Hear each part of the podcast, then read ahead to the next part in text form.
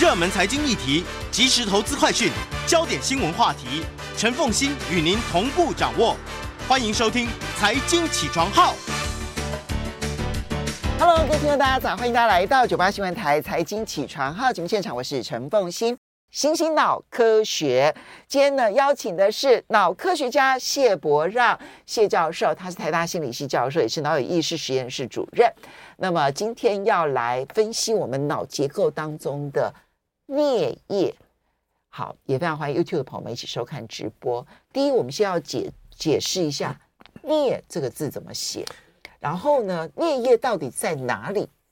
好，“颞”这个字就是三个耳朵。再加一个叶，呃，叶是这个翻书页的页，书页的页。嗯，那颞叶基本上在我们的耳朵，可能也跟那个这个造字有关系啊，就是在我们耳朵的内侧的这一块脑区，就叫做颞叶。所以，我们把耳朵往里面去观察，就在那个最接近耳朵的这一块都是颞叶。对，哦，okay，好，那呃，我们今天讲的其实是说，我们要探讨叶颞叶的功能。那主要呢，最主要就是听觉。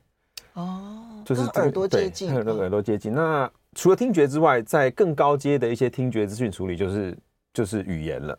OK，所以我们今天重点会摆在语言到底是哪个脑区，或是哪些脑区在负责处理。哦，所以我们的语言区也接近耳朵这一块。对，OK。好，那我们就从呃历史过去的发现来来逐一的跟大家讲说，当当时是怎么发现的这件事情。那最早的提出跟大脑呃语言有关的功能的一个人呢，应该是德国的一位医师叫。啊，盖斯纳，那他的名字叫 Johann Gassner。他当年在一七七零年的时候，他发现了一位特殊的病人。十八世纪，对，一七七零年。那这个病人呢，非常特殊，就是他当时他没有检查他的大脑，就是他这个病人进来，可是他有一些功能上的损伤。那他什么样的出什么样奇特的功能呢？这位病人呢，他听不懂别人跟他讲的任何话。听不懂，就是你可以跟他描述一段句子，请他做一些操作，请他给他一些指示，可是他听不懂。他听得见，但听不懂。他听得见，可是他听不懂你要讲话的意思是什么。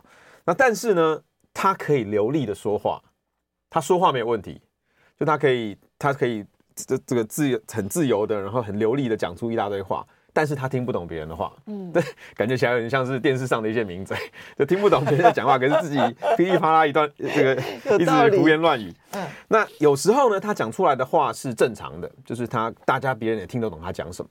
那有时候呢，他讲的话就是毫无意义，就是有一些字串，就是串的串在一起，就是很流利，但是没有意义的内容。嗯，所以非常特别。那当时呢，他还观察到一个现象，就是说他只有这个能力受损，其他能力都没问题。比方说他的视觉没问题，听觉他的这个呃触觉啊，各种其他的呃认知能力都没问题，他唯有听不懂别人这句话，听不懂别人的这个认知能力受损。我们要怎么去证明说他有听得见，而不是因为没有听见，所以乱解读别人的话？好，听得见、听不见，其实蛮容易测试。比方说，你可以像像我们去做健康检查的时候，他会在你左耳或右耳弹一下，然后跟你讲说：“哎，请这个哪边你就举手。”哦，所以他会转头，那这个声音定位也没问题。所以不涉及语言的部分，就可以测出他的听力是没有问题的。听力是正常，听力正常，但是听不懂别人说什么。对，就是你给他一些指示的时候，他就有时候就哦搞不懂你在说什么。OK，所以听起来是他的。语言认知能力出了问题，语言的感知认知能力出了问题。他是从小如此，还是突然变成如此？哎，这个病例上好像没有，我印印象中是脑伤后啊，呃，才产生的一个后天的一个问题，不是天生就产生这个问题。嗯、好，那当时他就根据这个观察，他就认为说，那语言的认知一定是在脑中的某个区域，而且是跟其他的位置、其他的功能是分开的。嗯，因为这个人只有这个能力受损，其他都是好的嘛，所以这个能力应该是。独自可以存在的，跟其他是脑伤病人的话，可能就是那个区块受伤。对，所以当时他就做出了这样一个推论。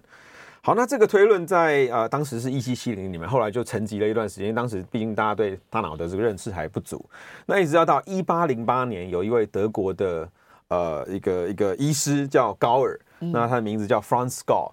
那这位高尔呢，他当时提出了一个我们现在可能很多人都听过的一个学问，叫做颅相学。嗯嗯嗯嗯。那颅相学就是说他，他呃当年因为他早期的时候观察了很多的罪犯，那他发现说呢，他他自己就觉得说，哎，这个罪犯好像有某些的头颅的形状非常特别。其实这个后来被认为是邪恶的科学的，嗯就是、因为呢，类似伪科学，对，这是伪科学，对，嗯。好，那不过没当时呢，他就因为他观察很多罪犯，所以这些呃行为很很坏的人，看起来他们的头颅都有一点类似，嗯，所以他就提出说，那这个头颅的形状呢，可能就代表了这一个人的大脑功能跟人格。嗯，那他们当时就举出了非常多例子，比方说，他认为说有些人，比方说口才好啊，然后有些人慈祥啊，记忆力强，那可能都对应到某些颅骨的一个特别的特征。嗯，好，那当时呢，呃，这个颅相学其实还蛮有趣的，因为当时在一八零八年他提出来之后呢，那由于这个高尔医师他的口才非常的好，他演说能力非常的强，对，那每次他去介绍颅相学的时候呢，他就有各种道具啊，然后表演啊，甚至当场可以解解剖这个生物。比方说猴子啊，然后当时当时他的这个学问就传得非常广，然后社会上的这个热度也非常的高。嗯，那有多高呢？呃，当年在呃一一八二八年的时候，有一位学者出了一本跟颅相学有关的书，那就卖了三十万本。一八二八年，一八二八年三十万本。那当年大家可能有听过《物种原始》，就达尔文的《物种原始》，但也才卖五万本而已。所以 三十万本是非常非常夸张的一个一个成绩。好，那当时颅相学的一个问题就是说，它其实没有科学根据，它就是单纯粹靠高尔一个人的大数据，对个人的观察数据，他观察到一些其实也不够大啊，对对 对，那他就是一些猜疑、一些猜想。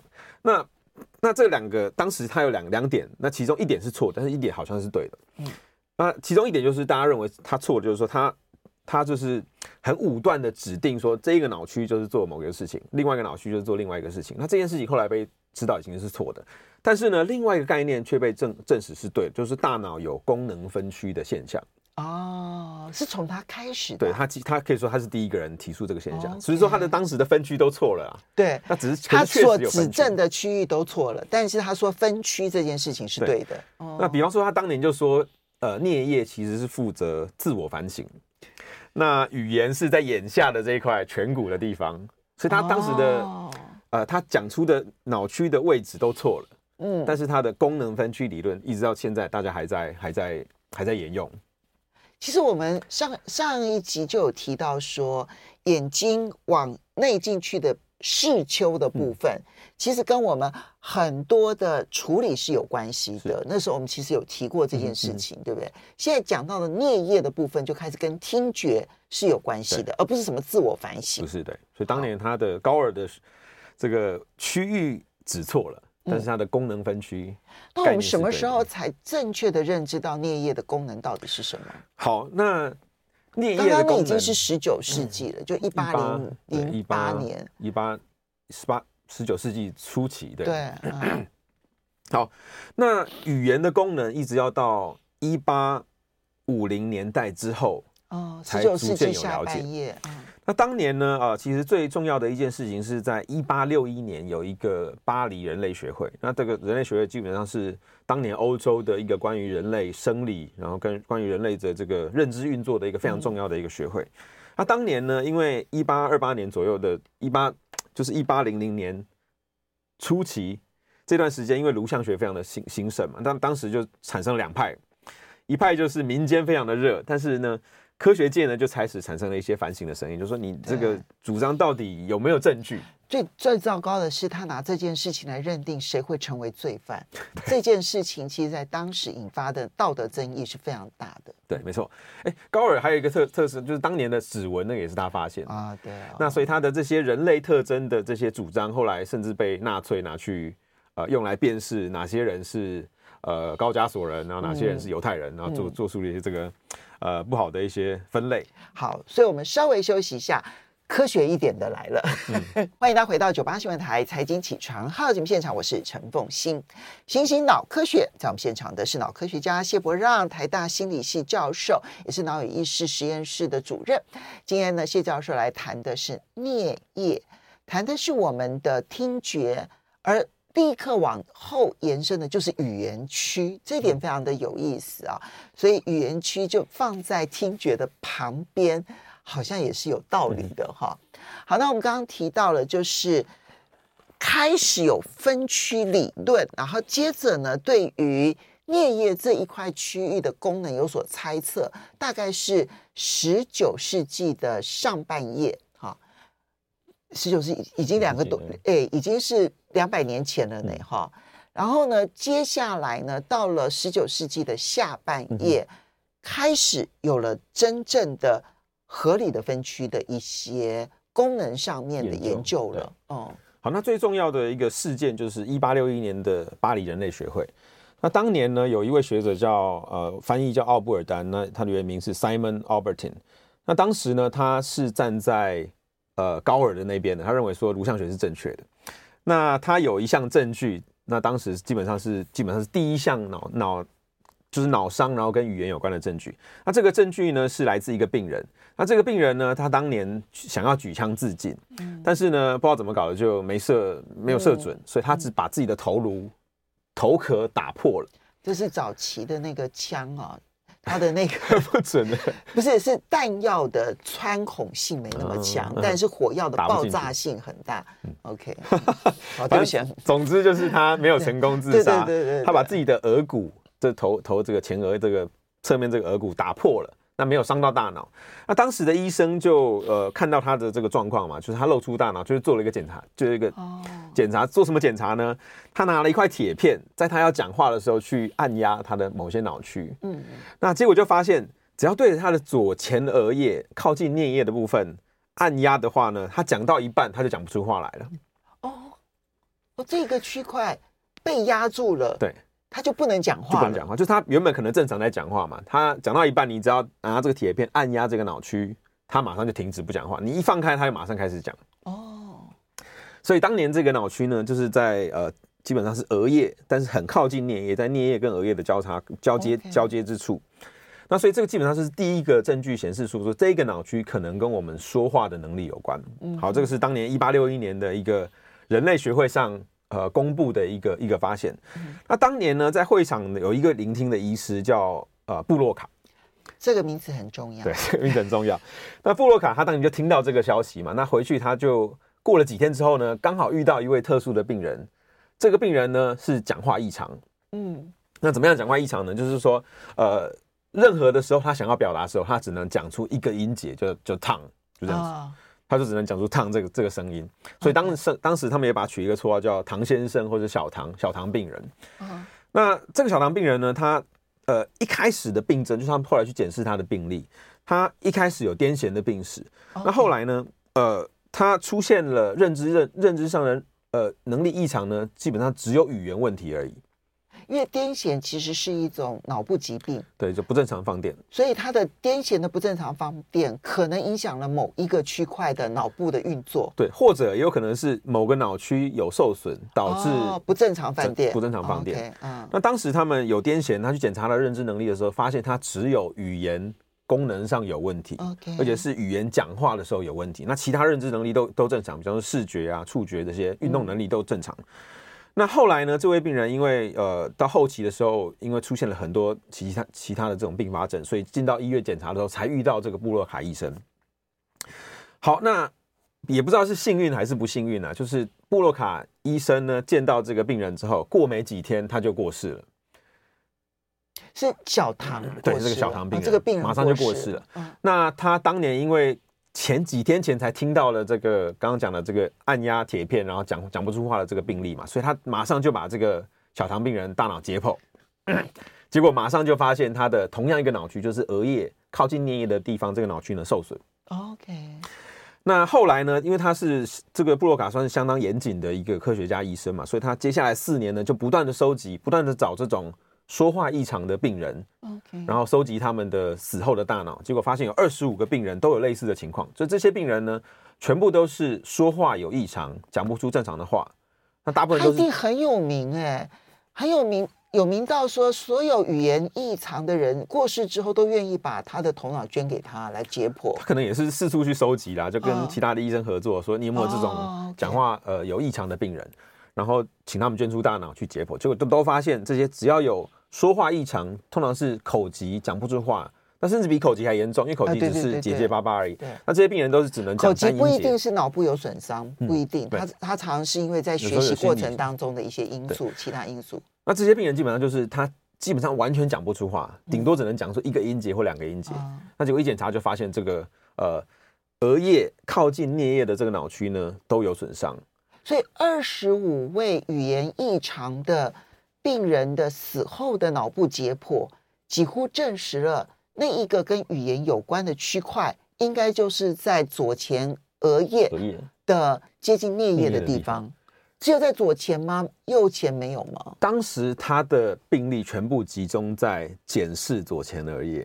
OK，那我们等下会讲说，其实后来有一些新的发现，呃，其实发现说，其实呃语语言脑区不止这个地方了，只是说当年因为他把所有的焦点都集中在这个脑区，所以他只检查这个脑区。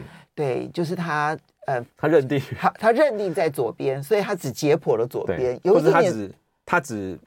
因为当时他的理论是认为是这个脑区嘛，所以他等于是检查的时候，他都把所有的专注力放在这个脑区而已，所以有时候就会忽略其他脑区。这就是凡寻找必得见。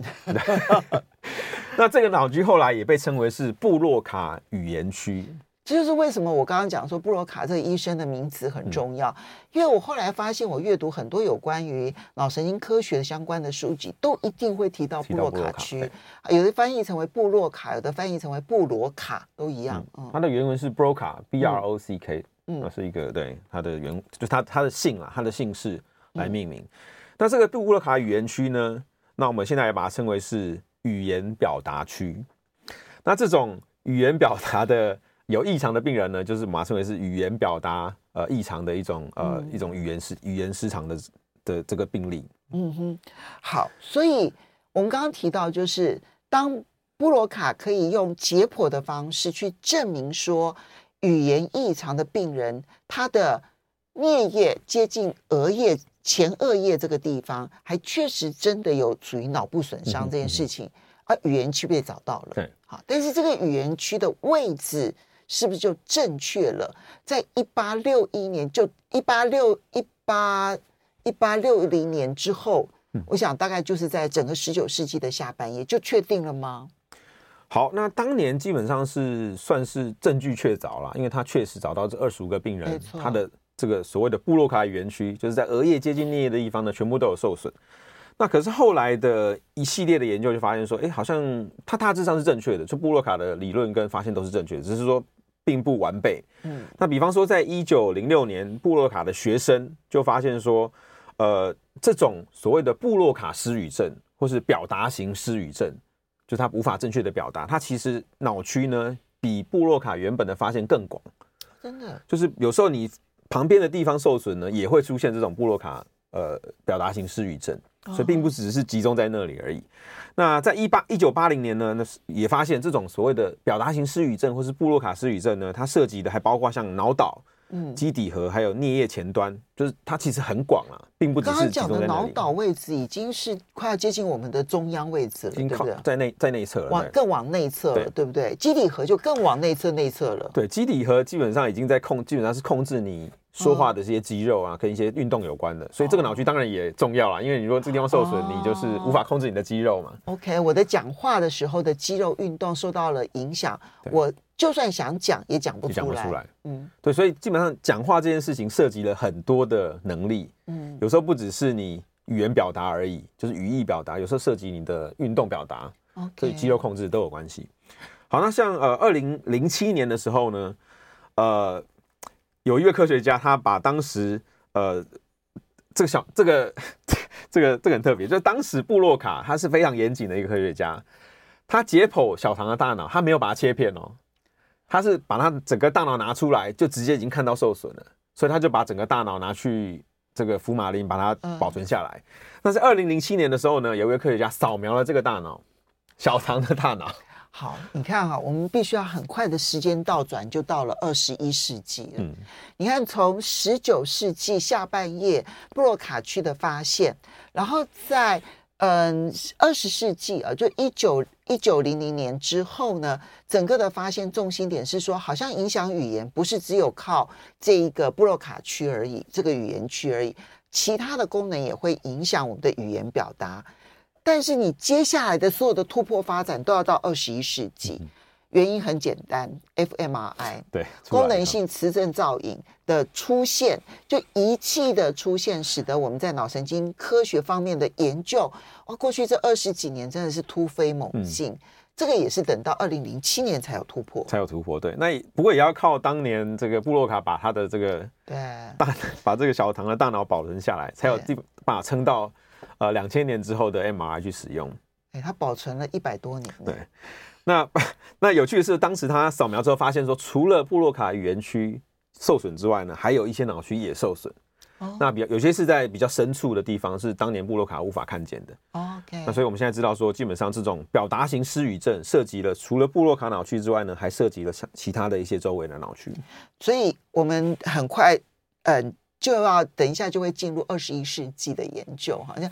但是你不要认为说有了 fMRI，好像我们就对于脑神经科学的研呃就完全都懂了。No No No No，现在即便是对于语言功能产生了什么样子的影响，都还有好多好多的这一个未知的的的地方。但是到了这个时候，我们大概可以做一个结论，就是从脑部的分区，然后到找到语言区，然后到影响语言的区域，大致可以确定了吧？嗯、对。所以基本上我们可以做出一个小的结论，就是说，第一个，大脑确实有功能区域化的现象。嗯，就是当年的高尔的理论，呃，他说大脑有分区，而且某些脑区做某些事情。那虽然他讲错了区域的位置，但是功能分区的这件事情是正确的。那第二点就是布洛卡发现说，确实有语言表达的脑区，而且大概就是。就在这布洛卡区域的位置，而且这个布洛卡区域呢，这个语言表达稍微有一点左侧化，嗯，它不是完全左侧化，它确实比较偏左，可是确实比较偏左，对，嗯，那所以这几件事情是确定的。那有一个有趣的就是说，后来我自己的研究室跟呃 MIT 的一些团队合作，也发现说，布洛卡的语言区其实可以再细分。我们稍微休息一下，细分之后呢，会对于我们的语言表现有些什么样子的影响？我想大家都应该很好奇吧。马上回来，欢迎大家回到九八新闻台财经起床号节目现场，我是陈凤欣。在我们现场的是台大脑神经科学家谢伯让谢教授，他台大心理系教授，同时也是台大的脑与意识实验室的主任啊。行星脑科学来看语言区。刚刚这个谢老师提到说，你跟 MIT 的实验室呢，就是美呃美国的麻省理工学院的实验室共同合作，把布洛卡区，就我们刚刚提到的这个语言区，再更进一步的用 fMRI 的方式，嗯、然后去找出来说，它其实还可以细分很多不同的功能啊。对，它里面基本上有两个子区域，一个呢就是专门处理语言，那另外一个呢，其实跟数学还有工作记忆比较有关。Okay. 所以当你去，我们做做法其实也蛮简单，就是我们可以让人类在 MRI 机器里面做各种不同的作业，嗯，然后看看他做哪一个作业的时候呢，会用到这个脑区的哪一个部分，那就会发现说，语言呢其实是涉及了其中的一个子区，那另外一个呢是会会当当你在做，比方说数学作业，或是动动用到工作记忆的时候呢，会会这个脑区会活跃。这很有意思，因为人类在演化的过程当中，其实并没有发展出真正的数学功能。数学功能是后来人类自己借由学习，然后借由不断的传承的方式所学习而来的。所以，他怎么去动用我们的脑部的某一个区块，选择哪一个区块去使用它，这个在脑神经科学家没有觉得说有奇怪的地方吗？因为它并不是演化出来的功能。对，我我的猜测是说，其实虽然说数学复杂的数学能力是很晚期的一个产物。嗯但是早期呢，我们其实有非常简单的数感跟数数，对对对，就是我们会数一二三四，那可能二加二、三加五这种我们做得到。那可是这个能力呢，其实跟语言非常有关系，因为我们必须要动用到语言能力去操弄这些语言符号，比方说二这个数字跟语言是绑在一起的。对，那所以呃，这个布洛卡语言区里面有一部分。可能跟简单的数学还有工作记忆，就是你要记得你现在正在讲的话的内容有关，可能可能不是太，呃，可能是合理的一个一个一个发现。对，哦，对，因为我们的婴幼儿婴儿哦出生之后就有数感，简单的数感，简单的数感，嗯、就是量数量大或数量小，它是分辨得出来的。嗯、然后一跟二跟以上的差别，它是分别得出来的，嗯、对，对不对？好，这个是哦，这有趣有趣。嗯、那。所以，我们整体来说已经知道了语言区可能要动用的功能。那么，这个语言区在其他的地方还有什么样子的区块可能会影响到语言的表现，甚至于数感？对，那我们刚刚讲的这个布洛卡语言区，我们要记得它是一个表达型的，就是表达型的失语症的一个代表区域。那什么叫表达型？就是说你要说的时候需要动用到的一个一个脑区。可它不等于是想的东西，对，而且不等于是你听或理解。哦，对。那那后来呢？就基本上在呃布洛卡呃发现他的语言表达区之后，又过了十几年，那有另外一位呃科学家叫呃维内基，中文的把它翻成维内基，他的原文是 Carl Wernicke。那他发现了另外一个语言区。那这个语言区呢，就是语言接收区。哦，听，并且理解，听跟理解的区域。那这个这个区域呢，是就位在位在颞叶上咯。所以一个在颞叶后，一个在颞叶上，一个是在顶叶靠近颞叶，那是表达区。嗯、那在颞叶上的这个脑区，维内基脑区呢，是呃接收区。OK。那这个这里呃，那好，那他发现是说，这个脑区只要受损，你的理你的这个。语言理解能力会受损，但是表达没有受损。我们记不记得刚刚一开始节目的时候讲的那个？对对，那个叫 KD 的那个最早期的病例，十八世纪的那个，其实就是维内基脑区受损，但是当年没有解剖大脑，哦、所以这个发现一直就是拖延到二十，拖时 拖延到这个维内基解剖大脑的时候才把它才发现这个现象。OK，好，那所以这里有有一地方刚好可以给大家一个一个概念，就是说我们的大脑的后半其实都是在处理。接收进来的资讯.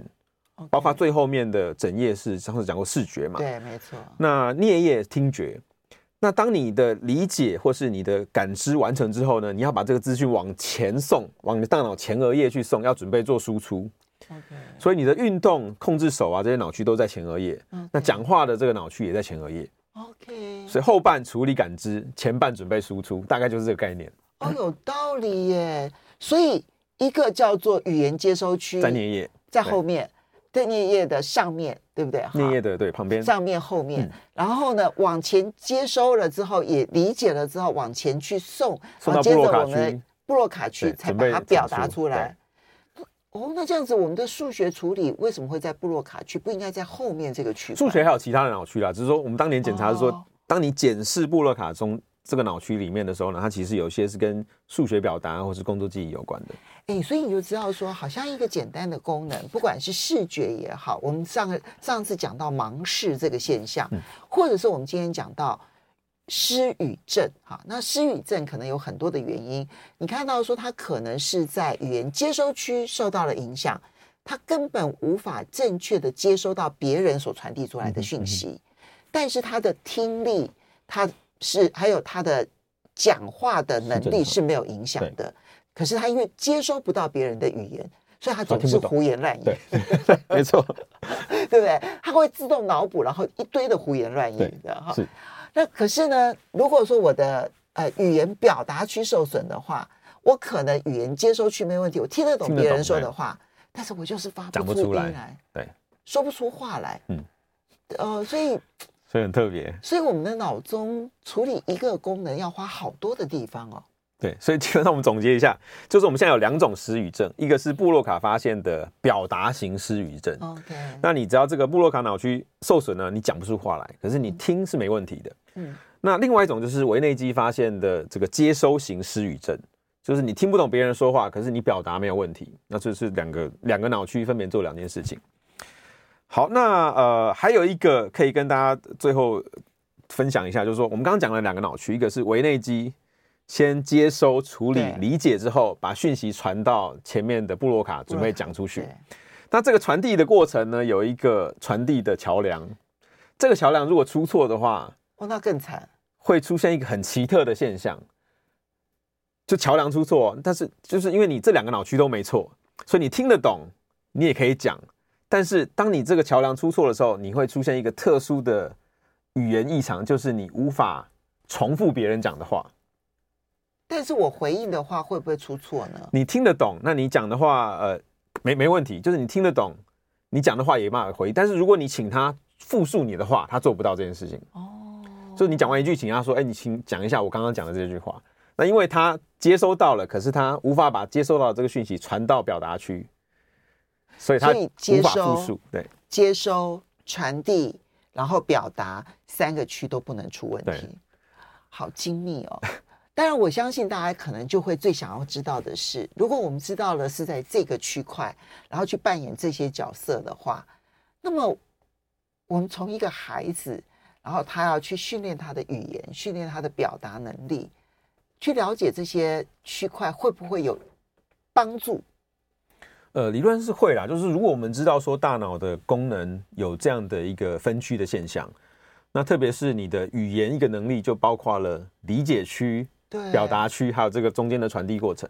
那如果你想要透过这个方式去训练小朋友的话，那就是表示说，你除了要训练他的语言理解，比方说阅读，然后听别人讲这件事情以外，你也要训练他的表达。